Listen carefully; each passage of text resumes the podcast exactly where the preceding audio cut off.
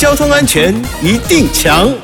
呀，我是强哥赵子强，又到了星期三的交安爱抱抱。前一阵子呢，在台北光复南路与忠孝东路路口发生了一起死亡车祸，有一名男子疑似违规穿越马路，遭到疾驶而来的计程车迎面撞上。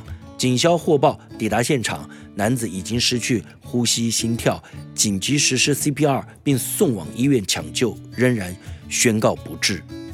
交通警察单位表示，台北市每年有将近两千件行人死伤的交通事故，大多数的行人交通事故发生在路口，车辆不停。不让行人，行人呢又违规穿越马路等等，都可能酿成严重事故。在这里要提醒用路人，请确实遵守交通规则。行人穿越马路的时候，要遵照红绿灯号志的指示，并且走行人穿越道。